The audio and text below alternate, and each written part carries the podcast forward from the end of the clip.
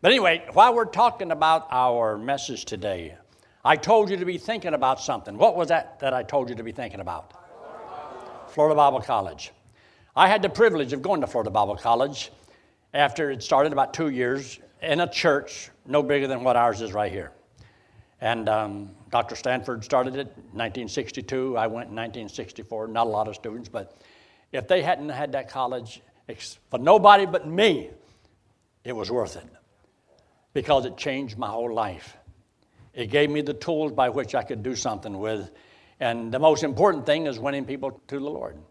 Because I wanted to do something that would amount to something. That, you know, after life is all over with, and you look at your whole life and you think, now, what did I do on earth for heaven's sake? I want to have something that will last for eternity. And there's nothing in this world that lasts forever except souls.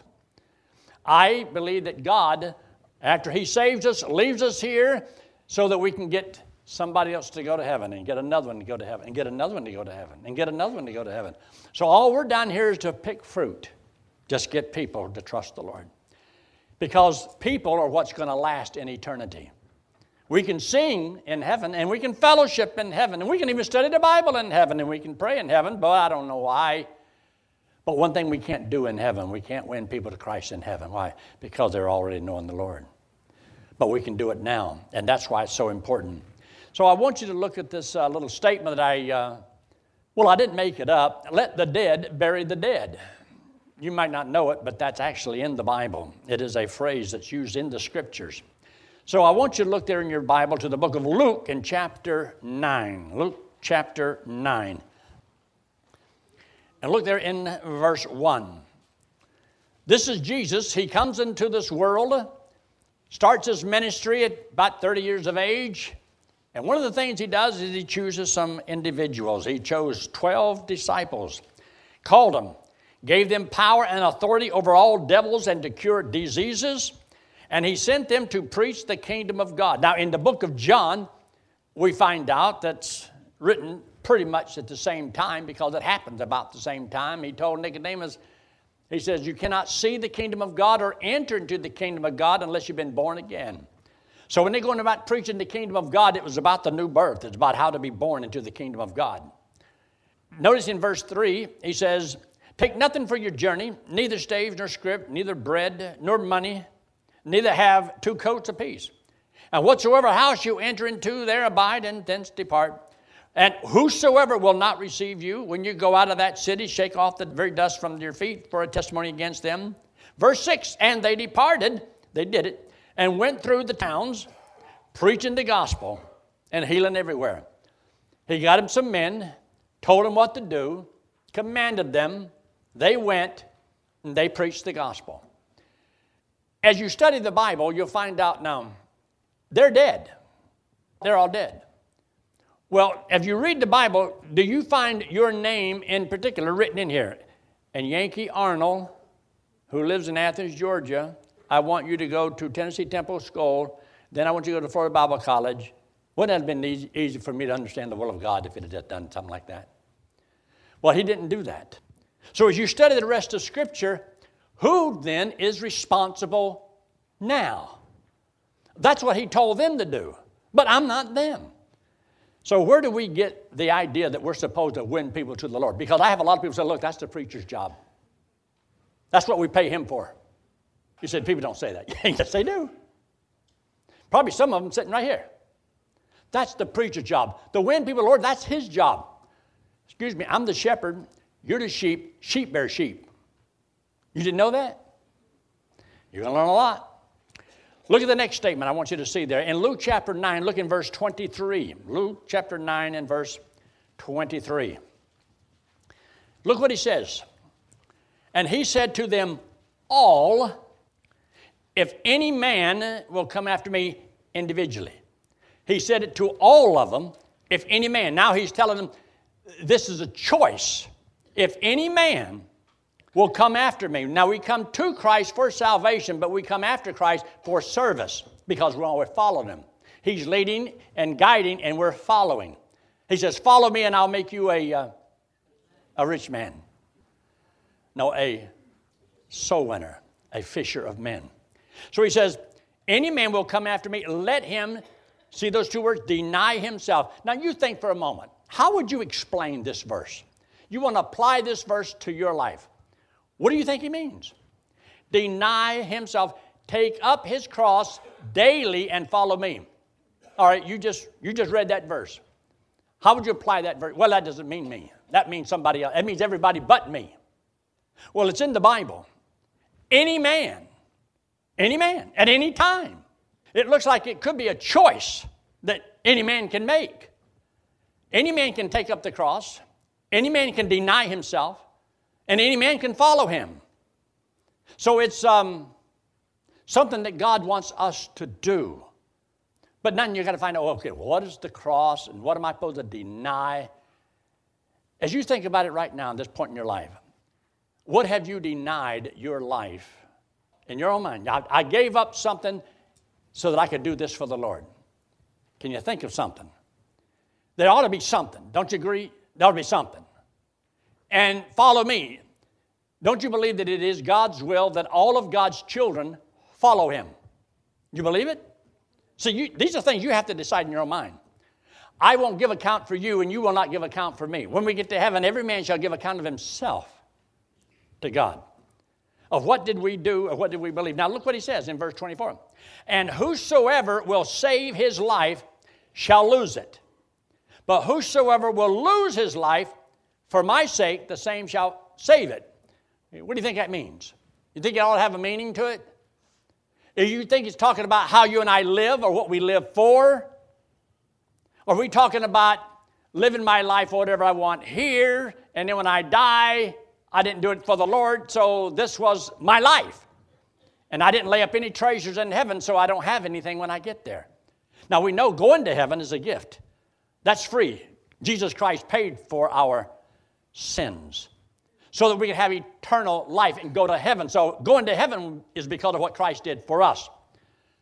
You see, discipleship is what we do for him. And he says, I did that for you because I loved you. Now, if you love me, keep my word. If you love me, follow me. If you love me, him will my Father honor. So now, God didn't make us love him. He didn't force us to love him.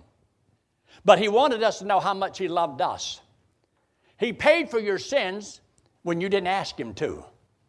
He paid for your sins and made a way for you to go to heaven, even though you could reject what he did.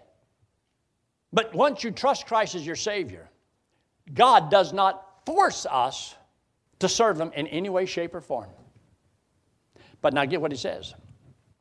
For what, in verse 25, what is a man advantage if he gain the whole world and lose himself, or be cast away or set aside, disapproved, not used for the Lord, put on a shelf? What did you gain? How long has God given you so far to live? And how many more years might he give to you? Is that all going to be in vain if you do not use it for the Lord? What is your life worth?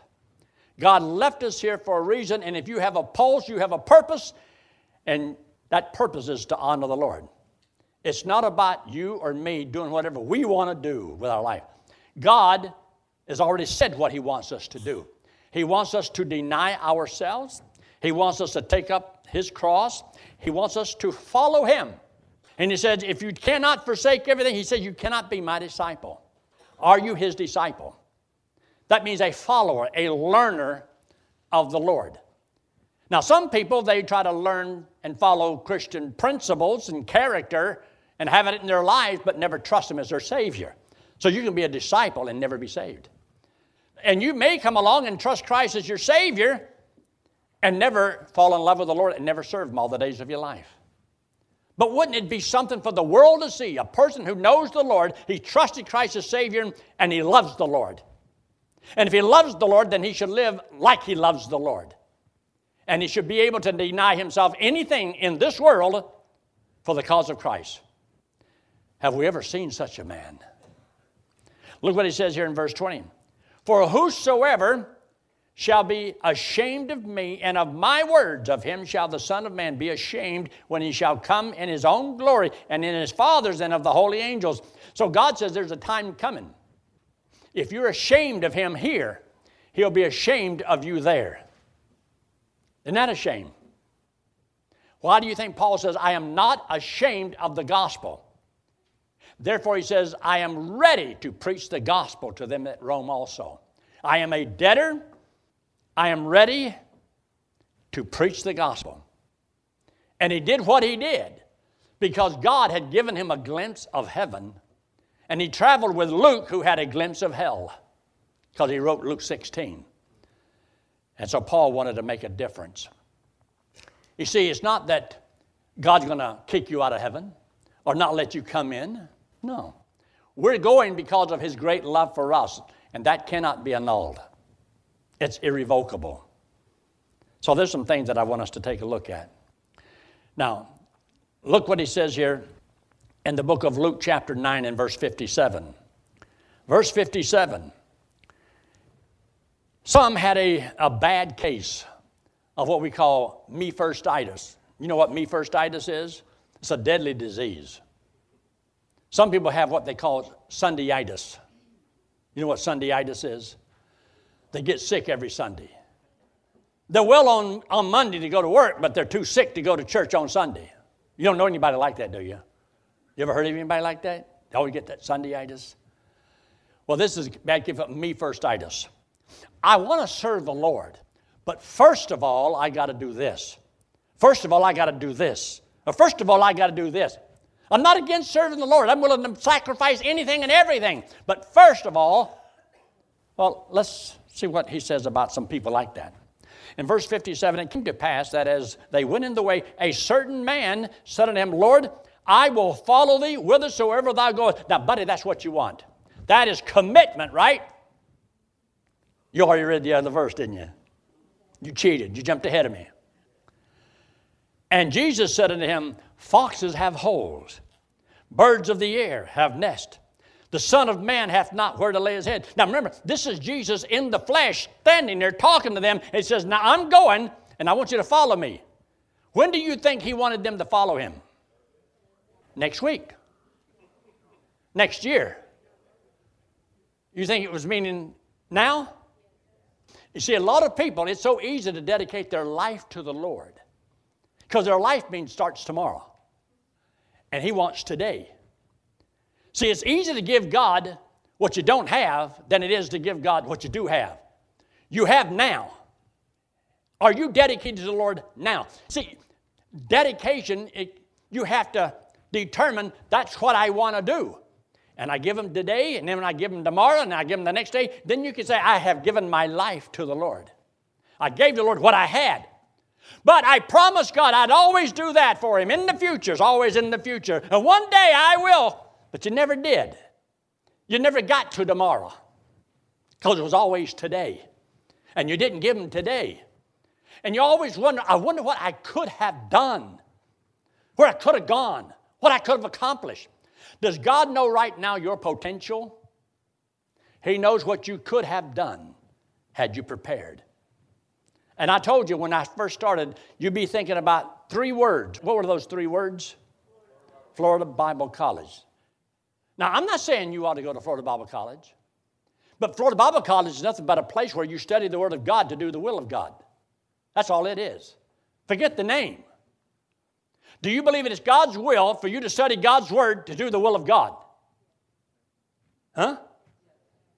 Then is it God's will for you to go to Florida Bible College? Think it through. We are making it possible for people to know the Word of God so they can prepare themselves to do the will of God. But you see, you have to have a vision. What does God want me to do? It's my life. Now, I got a choice. I can deny my own life of what I'd like to do and be, or I can say, I'm going to just serve the Lord. Whatever you want, wherever you want me to go, whatever you want me to do, I'm willing to do it. Now, get this, because these verses are so important.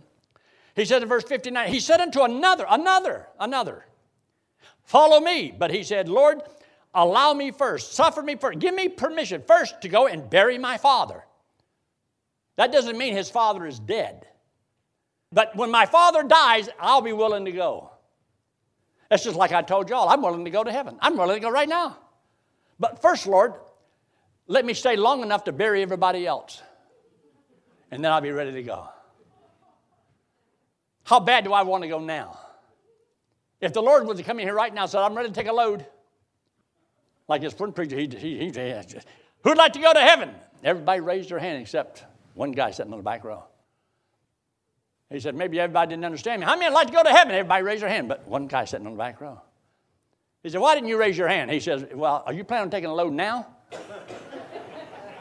I'm ready to go to heaven, but maybe not now. I want to serve the Lord, but not now. Not today. I got some things I want to do. I got some plans of my own. If it came to denying yourself, what are you willing to deny in your life to get the best? What are you willing to sacrifice here to get something that will be better than anything you could ever sacrifice? It reveals the wisdom of the individual. Now, notice what he says here in verse 60. Jesus said unto him, let the dead bury the dead. Let the spiritually dead bury the physical dead. Let the lost man do what the lost man can do, and let the Christian do only what a Christian can do. The lost man doesn't preach the gospel that I preach. Therefore, I must preach the gospel. I can do any other job any lost man can do. Why do I want to spend my life doing only what a lost man can do? Let the lost man do that. But let God's children do what God's children are supposed to do. We're supposed to be a light in this world, yes or no? That we ought to be a light, and we ought to shine, and we ought to be able to prepare the way for individuals to come to know Christ as their Savior. Now, get the next verse. In verse 61, and another also said, Lord, I will follow thee, but let me first. You see that me first, me first, me first. That's a bad case of me firstitis. I'll do it, Lord, but first. Go and bid them farewell which are at my home, at my house. Oh, really? You're ready to go? You're willing to go? Jesus said in verse 62, no man having put his hand to the plow, looking back is fit for the kingdom of God. In other words, I myself, I don't mind spending years of my life, which I have done, over 50 years, teaching and training people. But I like to teach people enough of the Word of God so that they don't quit because they're not fit to serve the Lord. It means that you're ready, you're prepared, and you want to do it. I don't want quitters. God doesn't want quitters. You put your hand to the plow and say, this is what God's will is for me, and that's what I want to do. Then keep your eyes focused. That's why they always had these mules or horses, and they put blinders on the side of them so that they don't see all the distractions in the world. You were called to do something for God. Then you go and do what God wants you to do. And don't get sidetracked. And don't quit. You have no idea how many times in my life I've come this close to quitting. And these verses like this keep haunting my mind, says, Jakey, you can't do that. You can't do that. Don't you dare quit. Don't you stop. And that hurts me sometimes when I shake my head like that, but I forget about it. I take pain pills every day, morning and night. But I can't quit doing what I do. As long as I can talk and have some sensibility, I want to keep doing what I do. But it says, take your hand to the plow and then look back and think about all those wonderful things I gave up for God. Man, I was a fool. And then you turn and do it. And you stop doing what God wanted you to do. You see, I know people who have done this. And they've fallen in love with the world. And the world and the things of the world become more to them in doing what God. Life isn't forever here. We're running out of time. So am I. Look at the thing that I wrote down here in black. It's in bold, right in the middle of your paper. A decision to serve the Lord is seen by God as an irrevocable decision. But any man who refuses to prepare is not fit to serve. Because God tells us in His Word, study to show thyself approved unto God. Now, I want you to see this very quickly. Turn to the book of 2 Timothy in chapter 2. 2 Timothy in chapter 2. 2 Timothy chapter 2. And look what he has here in verse 1. And Paul writing to a young man in the things of the Lord, he says, "Thou therefore, my son, be strong in the grace that is in Christ Jesus." The grace is the gospel. But he said, "And the things that thou hast heard of me among many witnesses, the same commit thou to faithful men who shall be able to teach others also." The reason we like the college situation, because it's a daily thing, and we teach them the things they need to know so that they are able to teach somebody else, and then they can teach somebody else. You see, the reason we wanted to take those times, and I spent 4 years along with a few other people, and we spent some time teaching Jesse some things about the Bible. Do you know he can now preach? And he preaches good. He does a great job. It didn't happen overnight. It's because somebody believed that it's worth doing. What if all of us in the college decided it isn't worth teaching anybody? But to teach faithful men, they got to be here today, they got to be here this day, they got to be here this day, got to be here this day. But if they're not faithful, forget it, they're not fit for it. They're not ready for it, because it takes dedication. It's a commitment. You don't put your hand to the plow and then, I quit, I'm not going to do it anymore. Don't lose your love for the Lord. Don't set that love that you have for God aside. And you keep yourself focused on what God wants you to do. But it takes time and it takes training. Somebody has to teach people how to do these things. I am so thankful that I took the time when I went to Florida Bible College and I watched Ray Stanford do that little wallet thing. Hank Lindstrom watched him do that little wallet thing. And 1,000 others watched him do that little wallet thing. And 55 years later, I'm still doing that little wallet thing.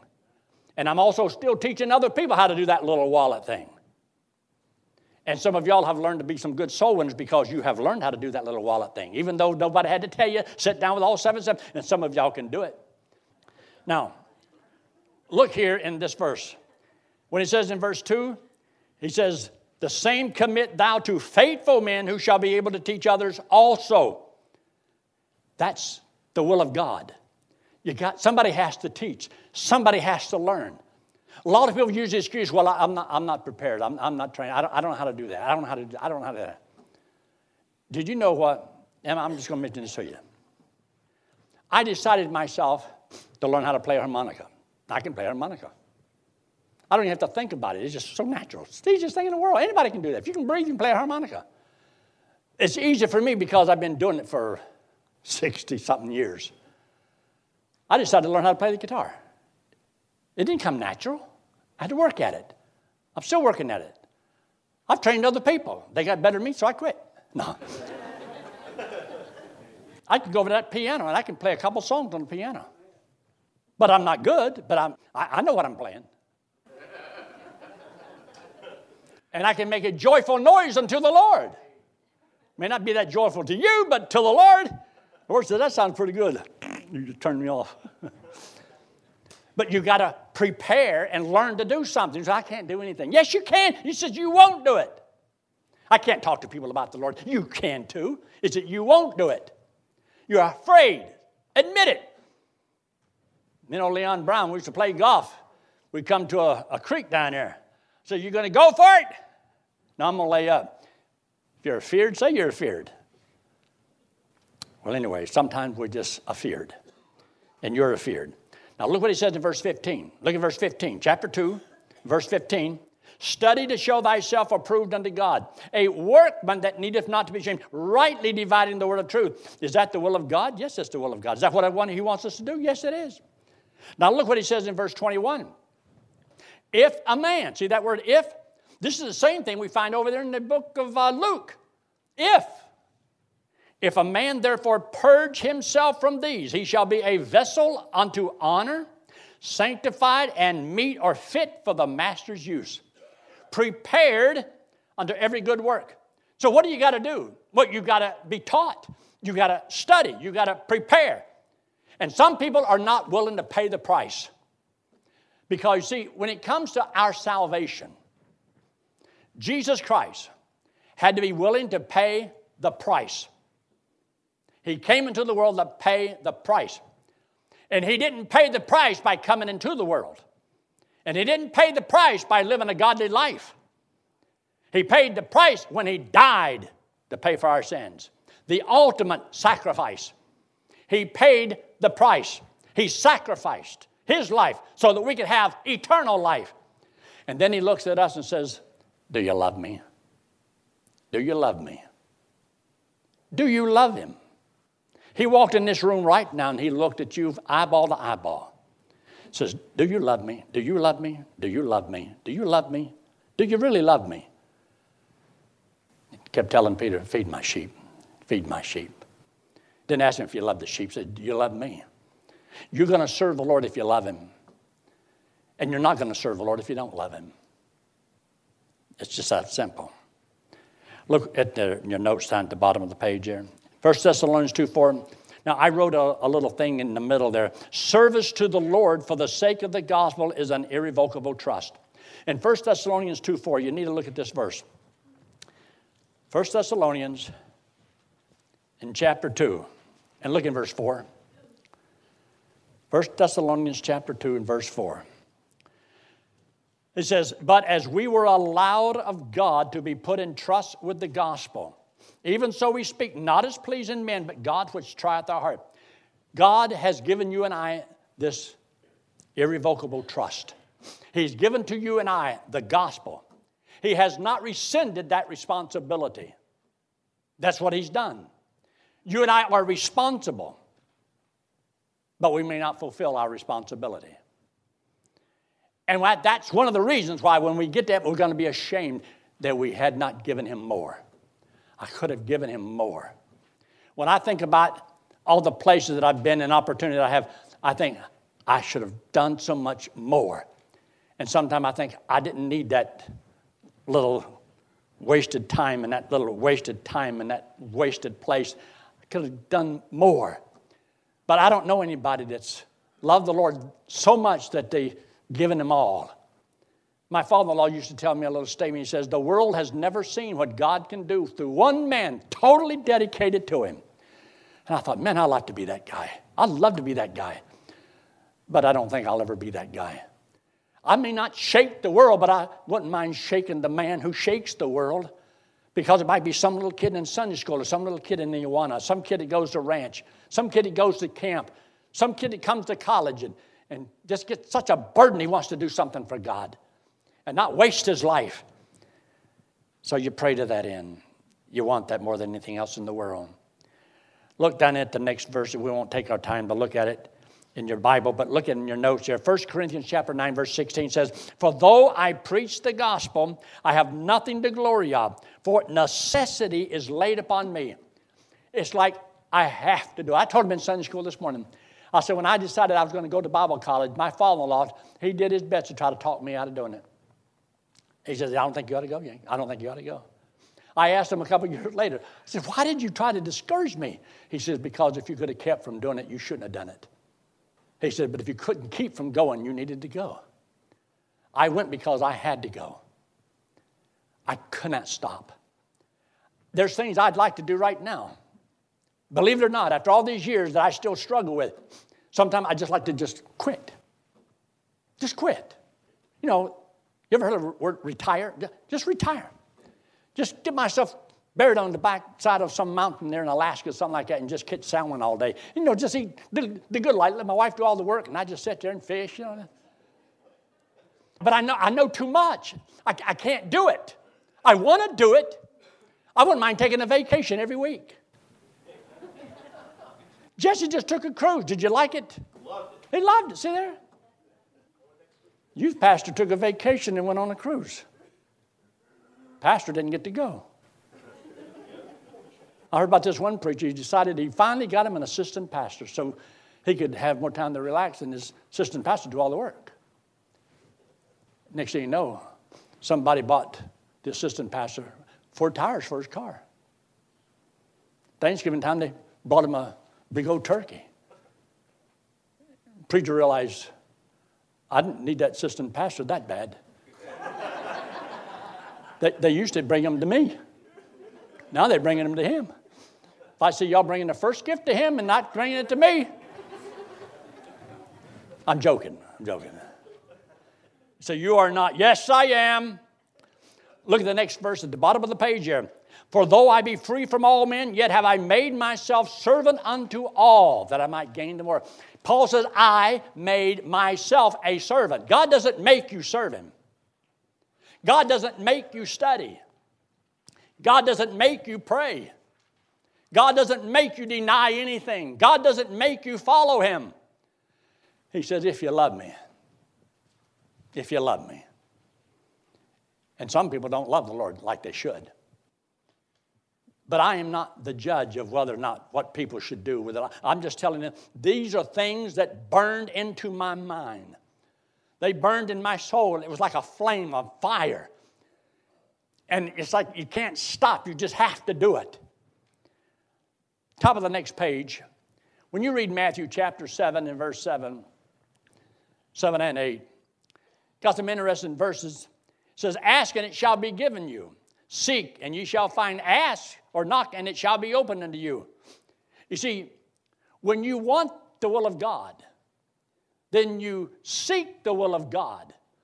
And then you knock on what door of opportunity God has for you. When I wanted to start a bus ministry in Colorado, I already had the desire. And I met people, I would talk to them about, we got some children that come to our church, and we'd like to have your children come and ride on our bus, and I'd like to know, and yes, and give me an address. Then I had to find that home. And then when I found that home, I had to knock at the door. And there was a time when I was told to go visiting and knock on doors and see if people trusted Christ as Savior, and I'd be so scared to death. You know, and they say, always pray, and I'd go to the door, and I'd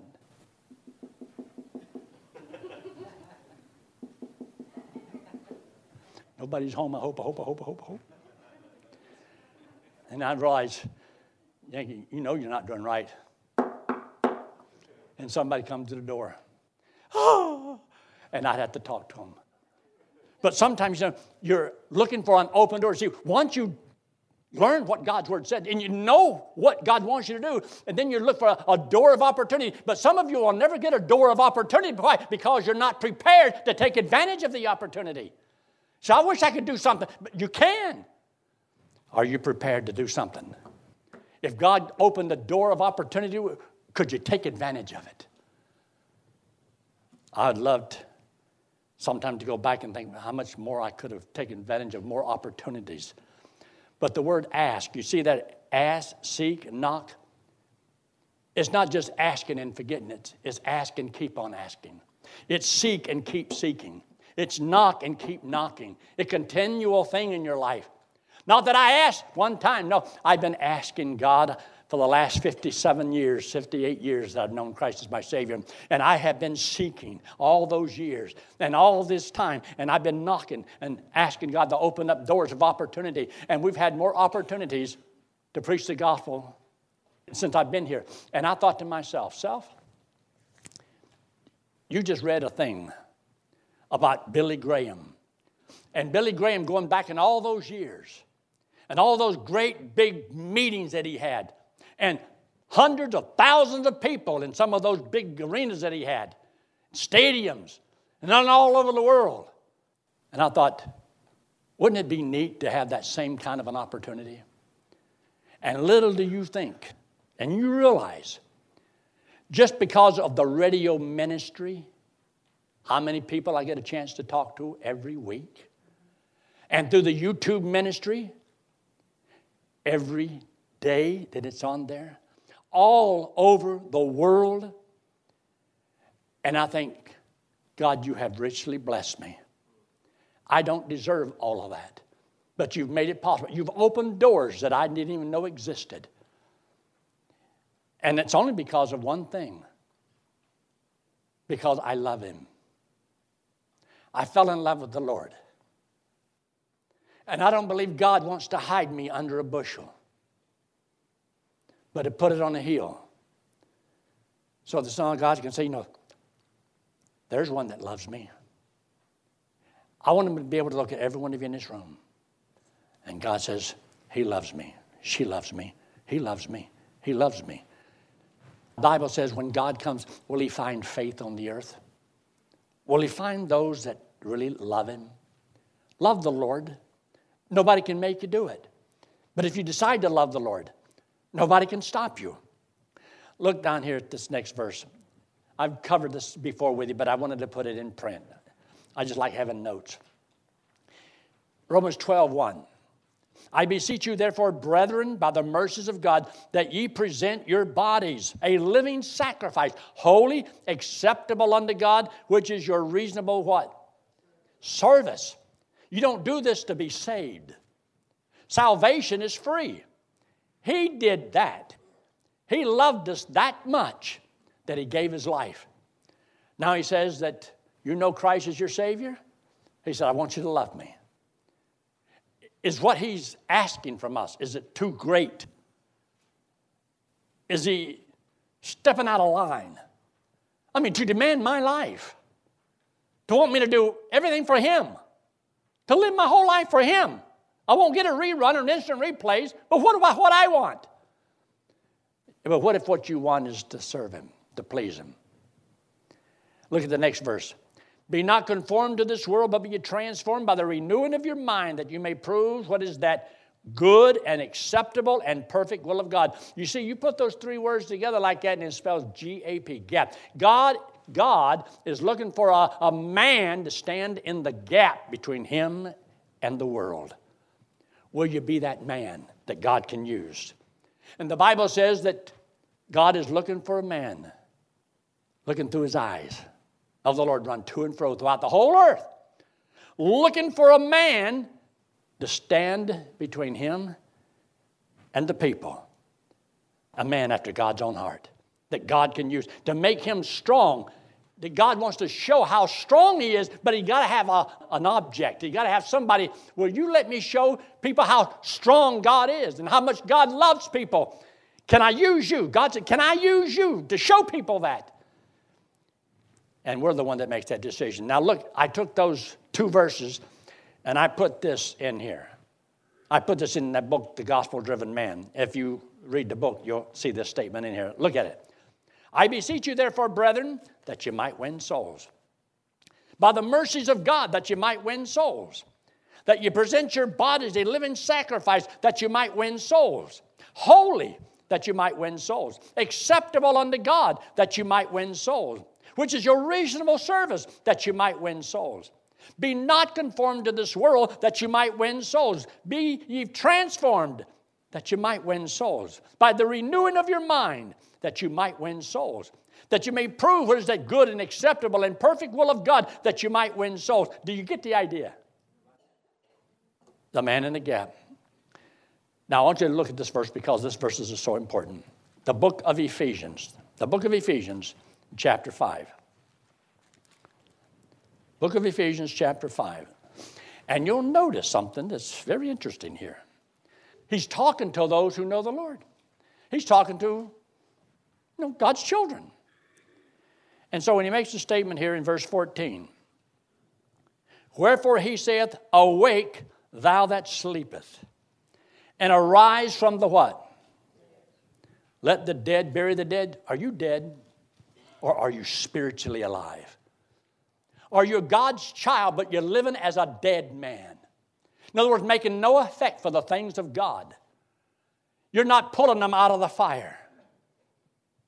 Are you walking close to the Lord like you ought to? Do you pray like you're supposed to? You're dependent upon the Lord. All of the problems that we have are not greater than the problem that the lost man has. Take all of my problems. Take all of your problems, all put together, are not greater than that lost man's problem. When he dies, where does he go? When we die, where do we go? We win. Life is short. And then he says this, and Christ shall give thee light. Light is truth. When you have truth, you can see. Therefore, he says in verse 15, see then that you walk circumspectly, not as fools, but as wise. Redeeming the time, because the days are evil. Wherefore be ye not unwise, but understanding what the will of the Lord is. Wake up. Rise from the dead. Lift up your eyes. You realize who you are? Do you understand why you're here? Are you serving the purpose that God intended? He walked into this room right now, walked right down this aisle, turned around, and he looked at every one of you. He says, follow me. When do you think he'd want you to start? Right now. Today. You can follow him because of what you know about the Word. Follow him. Do what God wants you to do with your life. Commit this day, these moments. Live like a person who has his hope and confidence in the Lord. That's why he talks about in the book of Hebrews in chapter 12. He says, lift up the fallen hands. The countenance, the smile, the hat. Are you down in the mouth all the time? You're always whining and complaining about something. Nothing ever goes right for you. Stop whining. Don't act like a baby. Grow up. You're a child of God. Don't you know who you are? Don't you know where you're going when you die? Don't you think this life that God's given us is the most wonderful thing in all the world? There's no job better than what God has for us. And we get caught up in nothing but swallowing little gnats, things that don't mount to a hill of beans. Don't let the devil get the best of you. Look down at the bottom. I put this in red. As we meditate upon the Lord's sacrifice for our sins, which provided us our free salvation, do you consider the sacrifice, he asks, is too great to serve him? Do you think God's asking too much? Is he asking too much of me? When we have communion today, we're supposed to do this in remembrance of who? Of Christ's sacrifice for us. Okay, now, you picture this and do this in remembrance of him. And in spite of what he's done for us, what are we supposed to, as a child of God who should love their Heavenly Father, what does God want us to do? You see, the reason that I mentioned about the Bible college, the college needs financial help. There are certain financial obligations. Do we care enough? Some people can come to church and they never give to missions or never give to the Juana program or the ranch program or give to camps or scholarships. And they just, you know, nothing matters. I try to give to everything I can, as much as I can, as long as I can. Life is going to be over one of these days. And a dump truck may take more of my car the next time with me in it. And I want to be found faithful, and I want the same thing for you. I don't want us to get to heaven and be ashamed of what we could have done and didn't do. Look up here. This hand represents you and me. The wallet represents sin. We all have sin on us. God loves us. But he hates our sin. A lady came into my office this morning, and I went through the same thing, and I explained it to her. At the first, I asked her, I says, do you know where you go when you die? She says, no, that's not what I'm here to talk about. After I talked to her a little while, I said, now let's get back to what I think you need. I says, all of your problems is to get you to the Lord. And if you don't know the Lord, I says, I can't solve your problems.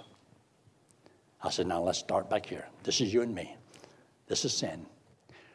We have all sinned and come short of God's perfection. And because we've all sinned, we all have to die, to be eternally separated from God. But God loves us, wants us to go to heaven. To go to heaven, we have to be perfect, as righteous as God. None of us are perfect. We're all sinners, but God loves sinners.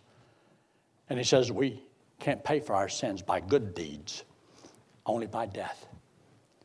This sin represents Jesus Christ. He's the Lord God in the flesh. He came into the world. He didn't have any sin. He didn't have to die. But because he loved us, and our sins separate us from him, Jesus took all the sin of all the world, paid for it on the cross. I said, you don't have to pay for something twice. I said, he paid for our sins and came back from the dead. He said, the only thing he wanted us to do is believe he did it for us. When you believe he did it for you, he puts that payment to your account. And you get to go to heaven on what Christ did for it, and her eyes got nice and big. She said, I've never heard that before. I've never understood that. I said, have you ever heard John 3:16? She said, no. I've never heard John 3:16. So I got a chance to say, you know, God so loved the world. He gave his only begotten son, that whosoever believeth in him, guaranteed will not perish, won't go to hell, but have everlasting life. You get to go to heaven when you die. I says, 10 years from now, if I asked you where you're going to go when you die, what would you tell me? She said, I'm going to heaven. I said, what about 100 years from now? Anyway, she got it. It didn't take long to explain it. And yet the difference is heaven and hell. You say, well, I don't want to offend people. How offended are they going to be when they die and go to hell and knew that you had the answer and you never told them? If you're going to offend them, don't you think it'd be better to do it now? Let's pray, shall we? Every head bowed, every eye closed, no one looking around. If you're here this morning, if you have never trusted Christ as your Savior, I urge you to do so. There's no tricks, no gimmicks. I'm not going to have you stand up or come forward or embarrass you in any way. But right where you are, you say, preacher, that made sense to me, that Christ died and paid for my sins, and all I have to do is trust him as my Savior, and he'll give me eternal life. And friend, he will. And he'll never cast you out and never lose you. If you will trust Christ as your Savior right now, would you just let me know by slipping your hand up very quickly and put it right back down? Yes, God bless you, buddy. Anyone else? Just slip it up, put it right back down. There's no gimmick to it, no tricks. God doesn't give it to you in big print and yank it away in a little print. Salvation, going to heaven, is a gift, and he loves you that much. I want to ask also another question. You that know Christ as your Savior, if I ask you the question, do you love him? Do you love him? I'm not going to ask you to raise your hand, but just, do you love him? Do you love him enough to deny yourself and to take up his cross and follow him? To do, to be whatever God wants you to do and be. That's something between you and him. And I pray that you'll do it. I also want to ask you one question. Will you make praying for Florida Bible College an issue, a commitment of yours to pray for the college? Would you slip your hand up very quickly and put it right back down? Yes, God bless you. That's a lot of hands. I pray that you will. Father, we thank you so much for all that you've done for us for this time together. We ask your blessings upon the one indicated by an uplifted hand that they would trust your Savior, that by doing so, you guarantee them eternal life. You'll never cast them out and never lose them. And, Father, we also pray for each person here. And, Father, I pray that you would bless each one as they realize that this is the day that they have. Give you this day. When tomorrow comes, give you that day. We just pray your blessings upon each one, each individual, and that we would put Florida Bible College as one of the main ministries of this ministry, because that's where we train the leaders, those that can make a difference. We thank you for them. In Christ's name we pray. Amen.